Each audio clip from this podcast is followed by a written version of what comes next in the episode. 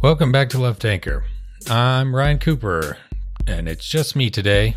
Uh, Lexi is uh, off sick, um, and I've just got a, a sort of special bonus episode for everybody. A little extra treat for uh, uh, the New New Hampshire folks, and uh, you know anybody who's uh, just um, you know waiting for the votes to come in uh, on Tuesday tomorrow. Recording this Monday night, and so you know, first of just first of all, I wanted to give you know give give every friendship and solidarity to everybody out there who is um, you know knocking doors for for Bernie. Um, Bernie's having a, a massive rally in New Hampshire right now with AOC and the Strokes, apparently 0.5% of the New Hampshire population uh, is at this rally, which is a really quite, you know, quite astonishing number, especially in the dead of winter. And so, you know, best of luck to everybody. Let's hope, you know, let's hope we leave it all on the field, however we, we might do that. But in the meantime, I thought there it would be interesting to talk a little bit about uh, the history of the last, uh, you know, 12, uh, 13 years, um, to talk about why why you need a good uh, president, why you need someone in the chair who has good politics, who understands, you know, the problems that are that are facing the country and will not hesitate to take action um, in case of emergency. And so, you know, back back in the Obama years, a lot of liberals and, and Democratic partisans had this idea of the the green. They they it was a a, a sort of slur for um, critics of the president who who who argued that he had failed uh, the the American people, that he had made bad decisions, and he had he had uh, poor leadership, had displayed poor leadership, and um, they called the the these people adherents of the Green Lantern theory of the presidency. And you know, Green Lantern, if you know your comic books, uh, Green Green Lantern uh, is a guy or a bunch of people, I think, who who uh, you know if you're just a normal person and you get uh, you get hold of the green lantern ring then you can sort of more or less do whatever you want so long as you have the imagination and uh, and the will to uh, you know uh, exert your power sort of nietzschean type of uh, superhero. Um and and so and so the argument was that that these you know these critics were understating uh, you know, the ability of the president to accomplish things, in particular legislation. You know, the president has to get stuff through Congress. There are many veto points, you know, the filibuster, uh, the committee system, and so on and so forth. And, and so, and so you can't just overlook those things when you're criticizing Obama. You know, so the basic argument is that Obama was, Obama wasn't doing bad things. Obama was constrained. You know, the, the reason the whole hope and change didn't, didn't uh, pan out is because the American Constitution uh, doesn't allow the president really to do much of anything without huge congressional majorities. Um, and in the case of the Democratic Party of 2009 to 2010, you know, there are a whole lot of conservative Democrats and they were very hesitant about voting for fiscal stimulus. You know, they're, they're really worried about the budget deficit and they didn't like government regulations and so on. And, um, you know, so he really he he did as best he could, but that that was pretty much how the limits of our system uh, uh, hamstrung his presidency. And as far you know, insofar as you're talking about like actually passing regulation uh, uh or new laws, rather, um, they have a point. You know, the the the American system is an incredible anachronism. You know, it, it does place nearly insurmountable hurdles uh, between um, passing, you know, getting, winning the presidency or even, you know, getting a majority in Congress and um, um, actually getting the the bill through both the, the committees in the House and the Senate, then then through the full House and the full Senate, um, and then through the Senate filibuster, which you know Democrats uh, refused to get rid of. Senate Democrats did, uh, even though you can you can change that with just a, a, a majority vote. You know, the Senate can set its own rules. So they, they have a point there, but the critics of Green Lanternism really go way too far uh, in, in, portraying Obama as sort of the prisoner of circumstance. Uh, he actually had a tremendous amount of freedom of movement. And there's a book here that I'm going to be relying on by uh, a fellow named Reed Hundt, and it's called A Crisis Wasted. And Hundt was an early Obama fundraiser, a bundler, you know, saw a lot of promise in this guy, wanted to get in. I think he was chair or he was on the board of the FCC. Um, uh, back during the Clinton years, you know, sort of good. One of the, the party insiders who is, uh, who, who, um, I would say his head is mostly screwed on straight. And, um, so he was there at the time helping during the transition, uh, be, you know, from 2007 to 2008. And he also interviewed a bunch of the key players, um, in the, uh, afterwards as part of, you know, sort of reporting out this book basically. And what he found is that, that Obama had several golden opportunities to, uh, conduct the bailout in a different way that, than he, than he eventually did. Um, and, and in so doing, you know, doomed the United States to a decade and ca- decade plus now, 12 years and counting of, of economic stagnation. You know, growth has been distinctly under par compared to the uh, average from uh, 1945 to 2007. It's been slower now than it's ever been. Um, and we're something like, you know, 15 to 18 trillion dollars in the hole compared to the previous, um, margin. You know, it's been basically a mild depression, even though the economy right now is still, you know, unemployment is very low. The economy is still quite weak. Uh, overall, like there is almost certainly a good deal, even today, of of uh, unused potential. You know, you look at the unemployment rate below four percent, and there is not a whisper of inflationary pressure. And what that suggests is that uh, number one, you know, back in like 2012, you know, the Federal Reserve was estimating that you couldn't get unemployment below 6% without causing inflation. And, um, you know, how low could it go? Below 2%? Who knows? And, uh, you know, in 2017, the, the Republicans, um, hit the economy with a big old uh, dollop of fiscal stimulus in the form of tax cuts, and that didn't cause any inflationary pressure either it didn't really help that much because most of the tax cuts went to rich people who don't spend the money that much. But, you know, anyways, the point being that, um, you know, the, the economy is, is, is still, you know, sort of fundamentally unsound. And so, um, the, the story starts in, in 2008, you know, so in September, you know, the bailout is, is getting, uh, gathering strength and uh, you know Lehman Brothers fails in mid September, and Paulson goes to Congress with like basically a eight hundred or seven hundred billion dollar blank check that he wants. You know, I'm just going to take this and I'm going to do whatever I want with it to stabilize the financial system. And the response for, to this from the citizenry was overwhelmingly negative. People hated this, you know, with good reason. It, it was just, I remember even at the time, like, this is outrageous. You're going to give $700 billion, uh, no strings attached to the people who just wrecked the world economy. How about they pay some, you know, like, you know, if we're going to pay, like I, I, uh, I wanted to know that, that at least you're going to like take some action to, uh, you know, make sure that the, the, the the banker, the the system, the broken financial system is going to be totally over overhauled. You know, we can't let this happen again.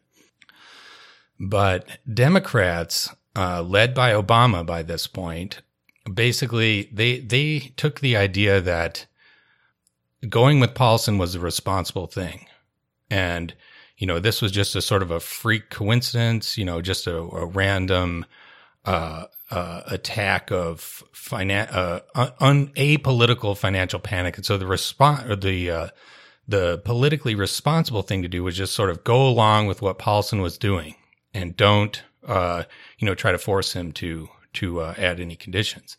And um, so Obama went out there and he whipped votes for this you know this bill, and uh, you know everybody assumed that he was going to win the presidency and um, so he was effectively leading the party by this point. And Democrats took their cue from him because they really didn't have any idea what to do. Meanwhile, Republicans would not vote for the bailout. They, you know, thought it was a unfair. You know, there was a significant populist strain even on the right uh, to saying that like this is outrageous. We can't be giving these these bankers a bunch of money. And uh, then on the other hand, that like this is socialism, which you know, I mean, the worst kind of so, like Soviet style socialism, where you're you're just ba- just directing state money into these failing enterprises. Um, and so they the the majority of Republicans in the House and the Senate, I believe, voted against the the bailout bill. Um, and Democrats controlled the House by this point, if you remember. And so Democrats had to provide a, a, the bulk of the votes for the bailout package. And they tried, and they had, you know, so they had the support of the congressional leadership and the Democratic Party, but they couldn't get it through. Um, and it failed. Uh, and then the markets tanked, and there was this massive panic. And so they came up with a new proposal that had some more oversight and it had some, some, an unspecified appropriation for homeowner assistance that, uh, um, gave the president sweeping authority to to use uh, they could do uh, repayment modifications or they could do interest rate modifications or they could do principal reductions or like anything else they deemed necessary. So they basically had full authority to meddle with uh, mortgages doing whatever they wanted. But at the end of the day it was basically the same uh, overall approach as the uh, original 700 billion blank check. Paulson could got his money and he could, you know, with certain stip, uh, stipulations and qualifications, do with it whatever he wanted to do. Um, and they could get, you know, a, a, a, huge portion of the the, you know, there were two, there were two sort of sort of tranches of this, two chunks of this bailout. You know, they got the first 350 billion uh, initially, and then they could come back in January and get another 350 if they wanted, and so or later than that. And so Obama got behind this one and uh, as well. And this time it passed, I think largely because, you know, of the, the panic, you know, that was just this, we got to pass it. Uh, you know, the world is melting down. We have to do something. And so Obama, neither Obama nor Democrats pre- pre- uh, presented an alternative plan and they didn't uh, force Paulson to add more conditions. Um, which they could have done. Uh, Austan Goolsbee, who is who was a Obama economic advisor, uh, he admits this to to Hundt. He says. Uh, uh, we could have forced more mortgage relief. We could have imposed tighter conditions on dividends and executive compensation. And they, they didn't do that because they thought it would be irresponsible. And they're they're following uh, you know this fake history of the New Deal um, if you listen back in a previous episode, I'll link it in the description. Um, historian Eric Rauchway, you know, goes through this in his book Winter War. You know, the the the, the false history is the idea that Franklin Roosevelt deliberately uh, did not help uh, Herbert Hoover uh, stop the Depression because he wanted to use the Depression to get the New Deal passed. Um, and it's true that uh, uh, FDR wouldn't go along with what Hoover wanted to do. But what Hoover wanted to do was to uh, basically stop the New Deal, the whole thing. So he was trying to bait Roosevelt into uh, giving up on all of his policies. Um, the situation isn't totally analogous um, because Paulson was trying to rescue the banks, but he was trying to rescue it in a way that would basically prevent any sort of uh, systematic overhaul of Wall Street. You know, get, get the banks like cut them way down to size, break up all the big, the, the biggest banks, you know, reduce the power and the profitability of Wall Street and prevent, you know, get, get the sort of very deep structural reforms that did happen after the New Deal. So if you think about it, uh, refusing to go along with uh, Hoover was actually the responsible thing to do because the country was falling apart in, you know, uh, 1932, 1933 in that winter and what you know what the banking sector needed and what the the country as a whole needed was top to bottom you know structural reform of the economy to you know to fix the underlying conditions. And similar the so the the analogy does hold in this way because going along with Paulson while it did save the financial system you know prevent a sort of chaotic collapse of the entire thing also foreclosed the possibility of the, the serious structural reform that would have been necessary to really cut Wall Street down to size, you know, stop them from looting American corporations and throwing thousands of people out of work in these sort of, you know, hostile takeover corporate raider type of shit that we've seen. And also put in place the kind of like, you know, hard ass regulations that would prevent future financial crises. Instead, you know, a couple years down the road, we got this Dodd Frank thing, which has like some good stuff in it, but it's super fucking complicated. And because Obama restored the, the profitability and therefore the power of the banks, that when they try to implement this thing, it ran into this just buzz saw of legal harassment and chicanery. And it took them years to get even like the, the simplest parts of, of the bill actually implemented. And the crisis was a golden opportunity for Obama, who who really held the whip hand. You know, Paulson was at the head of this uh, outgoing president who had who was horribly unpopular. Remember at that time, and um, you know he's just the Treasury secretary. Secretary Bush was completely checked out of governance. You know, so he is like standing on a thin reed, and he needed Democratic votes to get his bailout authority. And so Obama could have, you know, forced that or, you know, f- forced through some sort of holding action if, if, if Paulson would, wouldn't agree to, to that just to get, you know, the, the country over the line into the next administration. And then from then do another real bailout, um, that would have, you know, a, a bailout that would have, you know, nationalized all the biggest firms and then, um, cut them into pieces and sold them back into the market, you know, and, and, and in that case, you know, what bedeviled the Obama team at the time and then later was that they were so terrified of economic collapse with this bloated, crisis prone, um, financial system that they felt they couldn't do anything to, um, you know, rein it in. And then back of their minds probably was the fact that if they did any of that stuff, they wouldn't be able to go in the buckraking tours, giving speeches to banks, or like Tim Geithner go work for a hedge fund and make millions and millions of dollars. You know, they were in in this. Uh, you know, they were corrupt basically. At the end of the day, uh, maybe not overtly, but you know, in that sort of classic passive aggressive Democrat fashion, where what uh, is responsible just happens to be what is extremely profitable for you.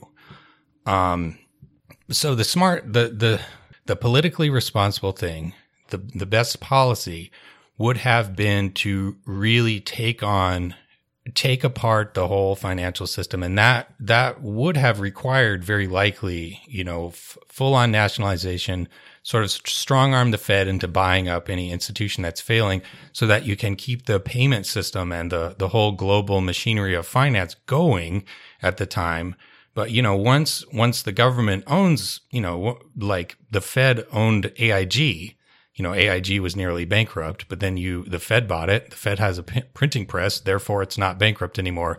You can keep, you know, keep all the insurance contracts flowing and everything. Then you go through you carefully look at all its bad debts and shit and you you you write all that stuff off, you know, or maybe fold it into a separate bank that's disconnected from the rest of the financial system, let it collapse, write all those bad loans off. And if that causes any sort of knock on effects, well, then you just buy up anybody else who's in trouble.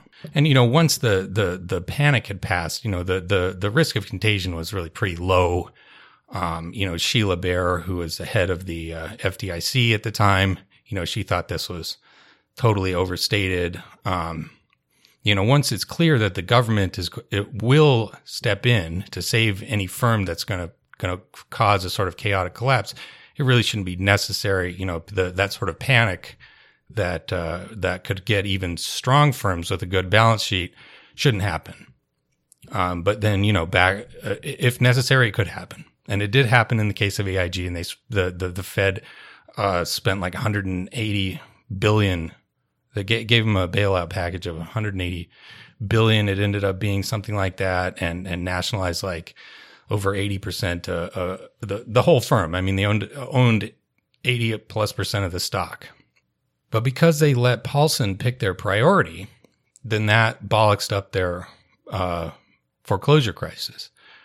Um, you know, they they were so worried about the stability of the banks that um, even once the crisis had passed and they're looking at what they can do for homeowners, they they ran into a problem because you had hundreds of billions, maybe uh, you know uh, the the various uh, Obama people quote uh, either 750 billion to a trillion dollars in uh, negative equity in all the the homes that had lost value. You know, you had these, um, you know, people had taken out mortgages at the top of the bubble, um, and then their homes had declined in value, so they owed, you know, a, a whole bunch of money on an asset that was worth way less than the loan. That's the underwater mortgage, you know, and so that's the negative equity. But all these loans were packaged into mortgage securities, you know, that, that were incredibly complicated. Um, but they, they all, almost all big banks had billions and billions of dollars of these just shit loans, just absolute dog shit, probably worth, you know, nothing or, or, or, you know, a, few, a pennies on the dollar. But suppose you come in with the homeowner rescue package and, uh, you know, you, you let people write off, you know, a bunch of this bad debt. Well, that's going to zero out you know a bunch of these um, mortgage securities that are that are uh, you know based on the value of the underlying loan, and so it means big hits of the banks. And so Obama turned home uh, home homeowner assistance over to Tim Geithner at the Treasury, and that you know this again is symbolic of the continuity between the Bush and Obama approach to the bailout because Geithner had been head of the New York Fed um, during the uh, during the the Bush administration, and then of course Ben Bernanke, a Republican, um, was head of the Federal Reserve. Now his term expired in 2010, but Obama reappointed him.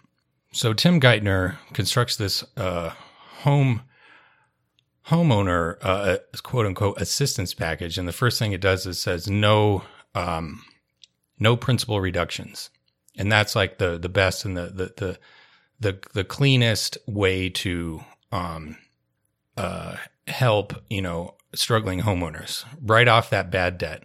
Uh, get get you know get get the uh, get the homeowner to at least a, a uh, to, to an even position where the size of the loan is the is the same as the value of the house, and that you know has a lot of uh, knock on effects. You know, what people people who are underwater who have negative net worth, they tend to drastically cut down their spending. You know, they want to they want to cut down um, they want to they want to get above water. You know, they want to be in the black before they start making any sort of other purchases, buying cars, you know, buying uh, uh, supplies or or uh, you know sending their kids to college, that sort of thing. And then, secondly, of course, you would have reduced the the uh, mortgage uh, payments for these people, and that would have put more money in their pockets and help the rest of the economy. And that way, they'd have more disposable income. But Geithner didn't want that because it would have, uh, you know, would have hurt the banks.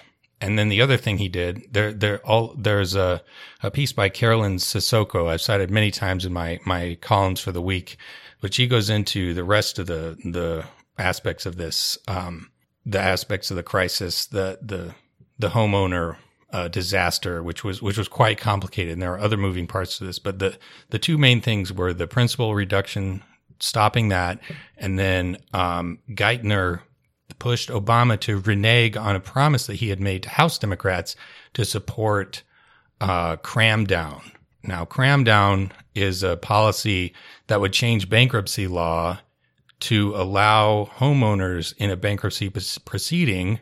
You know, there are various protections in there. And one of them in, in many states is that you can keep your primary residence uh, in a bankruptcy proceeding. You don't have to liquidate that. In a bankruptcy proceeding, cram down would allow homeowners to write down the value of their mortgage to the assessed value of the home. So it's just like a principal reduction, basically, and done, you know, just done through the, the bankruptcy courts. And Geithner pushed him to, to, to not, you know, the House Democrats were going to stuff this into one of the, you know, must pass appropriation bills. You know, it would have been broadly uncontroversial, probably, but it would have hurt the banks. And because they didn't fix the banks really, you know, they only just like sort of inflated them back up again with a shitload of taxpayer dollars and credit. Um, they didn't do that either. And then finally, he made the program such an incomprehensible clusterfuck of bureaucracy that almost nobody participated. I think they allocated only uh, 75 billion to the program and didn't even spend like half of it. And then they turned the operation of the program over the more over to mortgage servicers. And the servicers are the people who who process the paperwork for the um, you know the mortgage um, because you know due to securitization nobody knows who owns these mortgages and so the servicer is is uh, just sort of you know collecting the payment and sending it on its way and they're usually part of the banks um, a little sort of subdivision in there.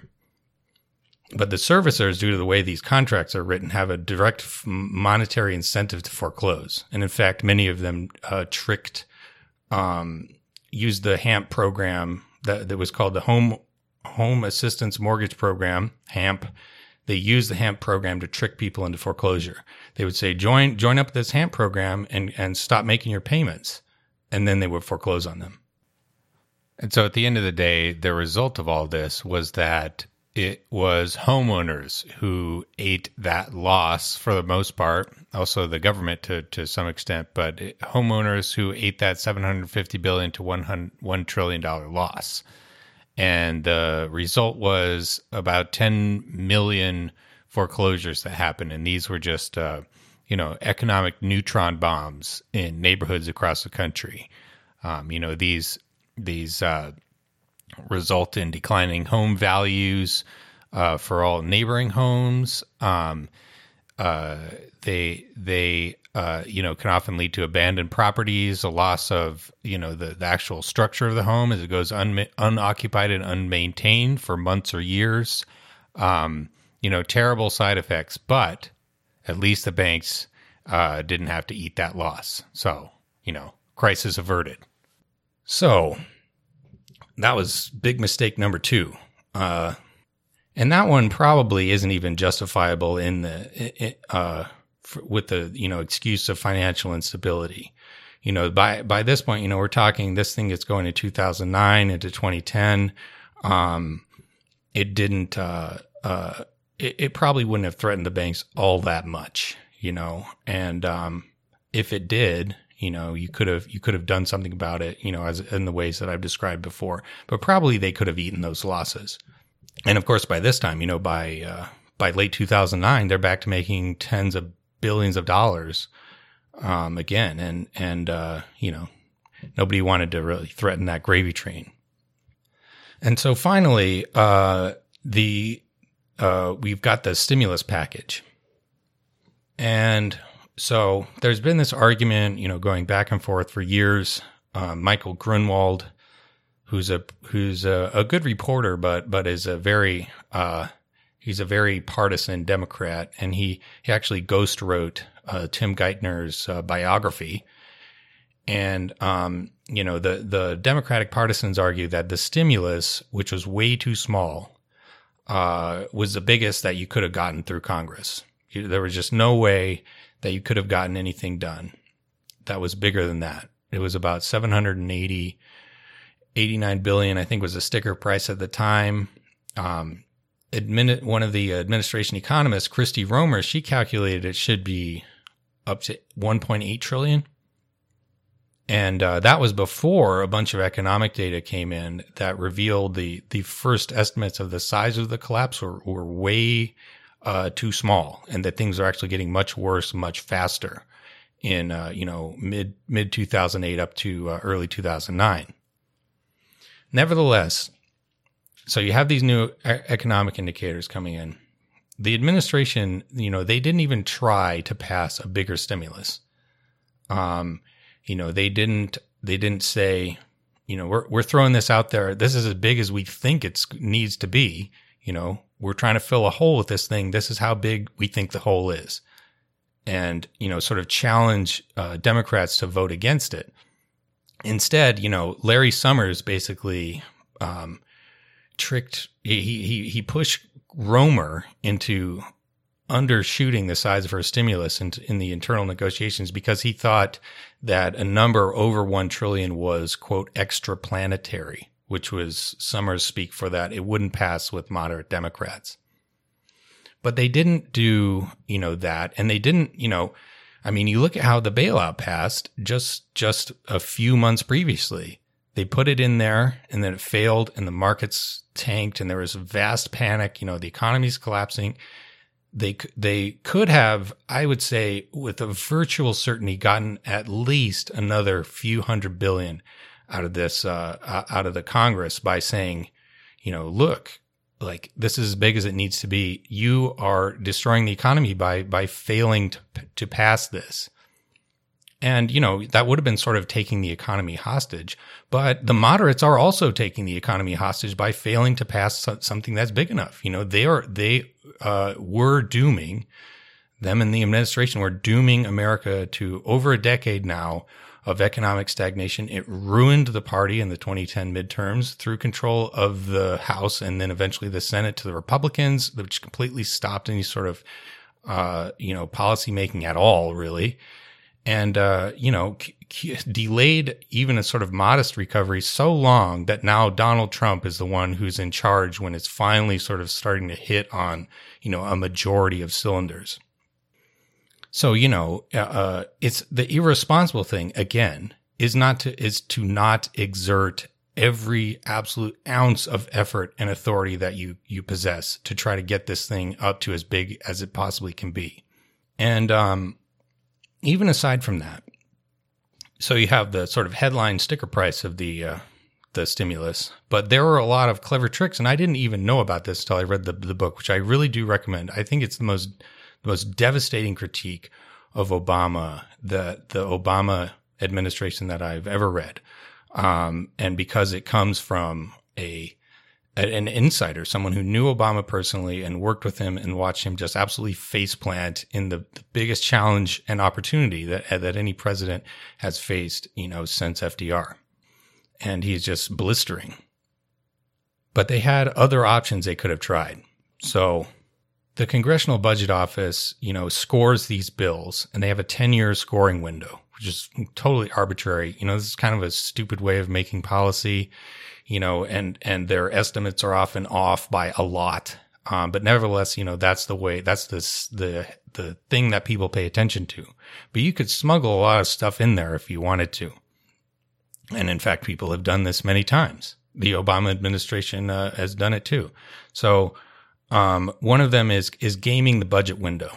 So you could, for example, cut taxes a lot, you know, put, put a lot of people, a lot of money back into people's pockets and then you compensate by adding tax increases that don't take effect until, you know, five years later. So you've sort of paid for it within the, the uh, constraints of the CBO's uh, budget model. And you haven't increased the headline price, but you've increased the effective stimulus that would happen. And you could do the same thing with spending.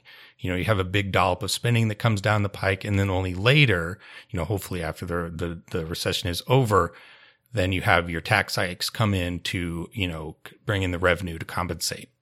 Another thing you could do is um, set up a uh, infrastructure bank, uh, sort of loan program. And the way the the way the scoring works is, you know, you, you appropriate $10 to some sort of loan program and you can actually make $100 worth of loans. So one ten dollars for every one dollar of actual appropriations, and that way you get a tenfold bang for your buck. Now this this takes a this you know some sort of infrastructure thing would take uh, a, long, a longer time probably. It wouldn't be as immediately effective as stimulus, but on the other hand, the stimulus would go for a longer time. And as we've learned, you know, one of the biggest mis- biggest problems with the stimulus was that just faded out way too quick you know, you had all this huge dollop of spending that went through. And then by, you know, 2011, it's gone and the economy is not remotely fixed. And so you're just sort of tottering along, um, in this sort of mild depression for year after year. And there also are a lot of infrastructure projects that would not require a great deal of planning. You know, you could just do, uh, uh, fix the water pipes type of thing. You could say, Hey, any city which needs, uh, which needs to, to redo its water system, and as we've learned over the years, that is most of them. And some of them is actually an emergency. Flint, Michigan. Hello. Here's a big old loan to, to do your water. You know, go ahead and do it. Hey, look, materials are cheap. There's tons of unemployed construction workers. It'll be uh, efficient even in, in money terms. And that, you know, that, that's not a hard thing to plan. You just dig the street up, replace the pipe and put the street back together. Boom. You could have done this in, in like half the cities in the country And then you could have uh, you could have refinanced a lot of uh, state and local debt. You could have said, uh, you know, we're, we're going to looking at states. You know, states were a big vector of austerity after the crisis because they're generally legally not allowed to run, you know, deficits. Uh, and so, you know, some of them still have a lot of debt. You know, a lot of cities and municipalities have debt. That that debt is usually pretty high interest. And so, what you could have done is just refinance all that stuff using the federal credit line, which at the time, even today, is at rock bottom.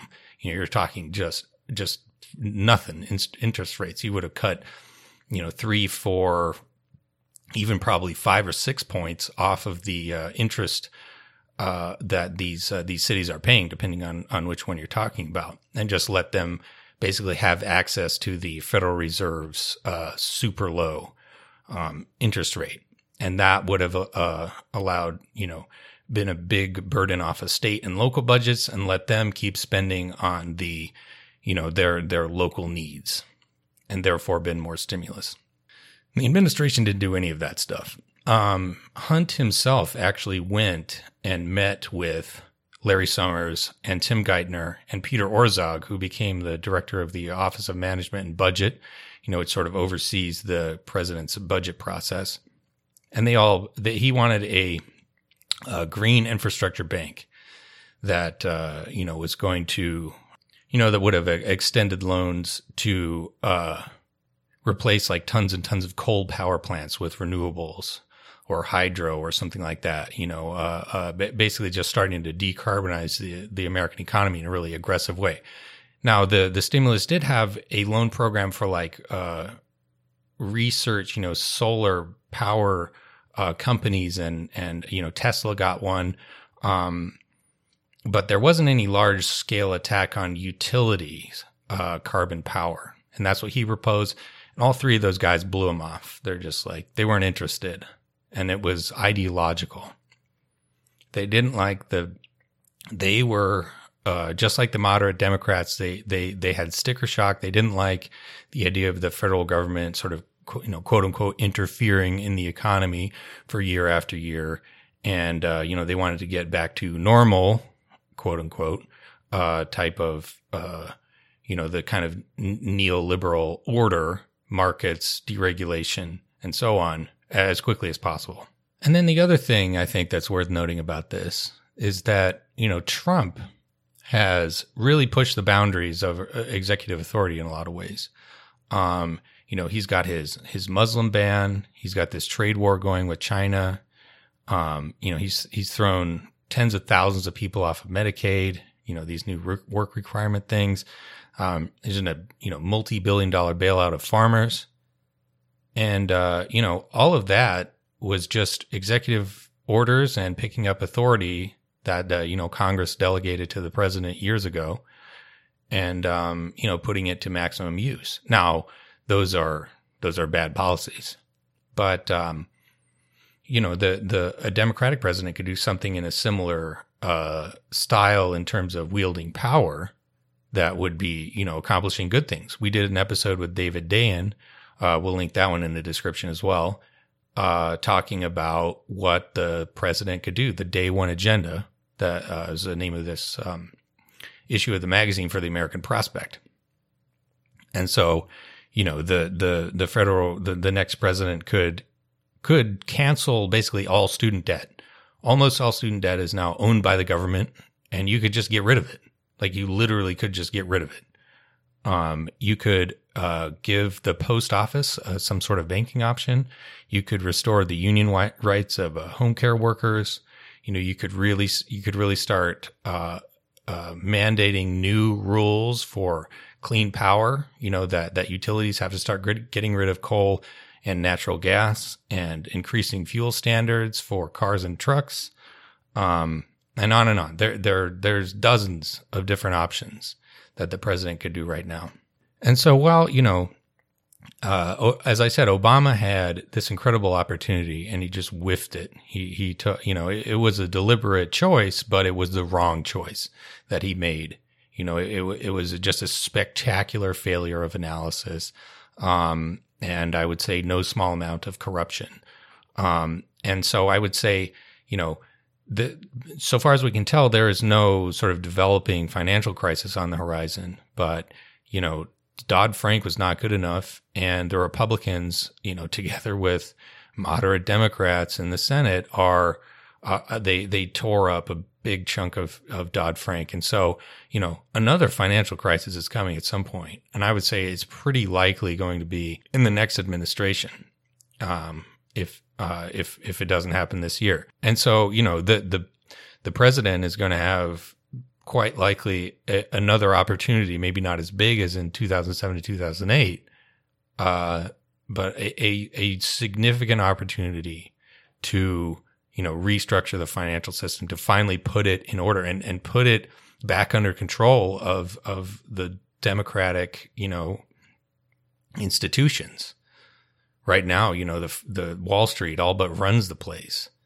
You know look look at michael bloomberg wall street billionaire who's trying with evident success to buy the democratic nomination. He's in third place now. So all this is to say that the the the character and ideology and um, the personnel choices of the of the guy or or woman who ends up in the White House matters a great deal. And um, you know the the the the Green Lantern thing, you know, while it does make a very a very serious point about you know the shittiness of the American constitutional system, uh, really uh, gets Obama off the hook for a lot of terrible, terrible decisions that he that he uh, made. And so, if you're out there, you know you're you're you're pushing for Bernie or or Warren, you know, I would say she wouldn't have made most of these mistakes. Uh, all this is to say that it, it matters, you know, and um, you know that there's a lot more to to that that that goes on in government that that matters as well. It really matters, you know, winning the the uh, congressional seats and Senate seats and and um, you know state legislative seats. You know, those are those are just traditionally neglected horribly, and they're quite easy to win, especially compared to the presidency.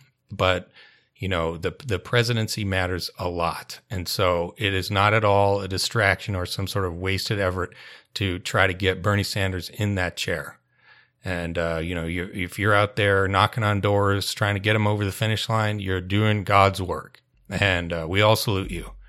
And uh, yeah, good luck in New Hampshire and beyond. Thanks for listening, folks.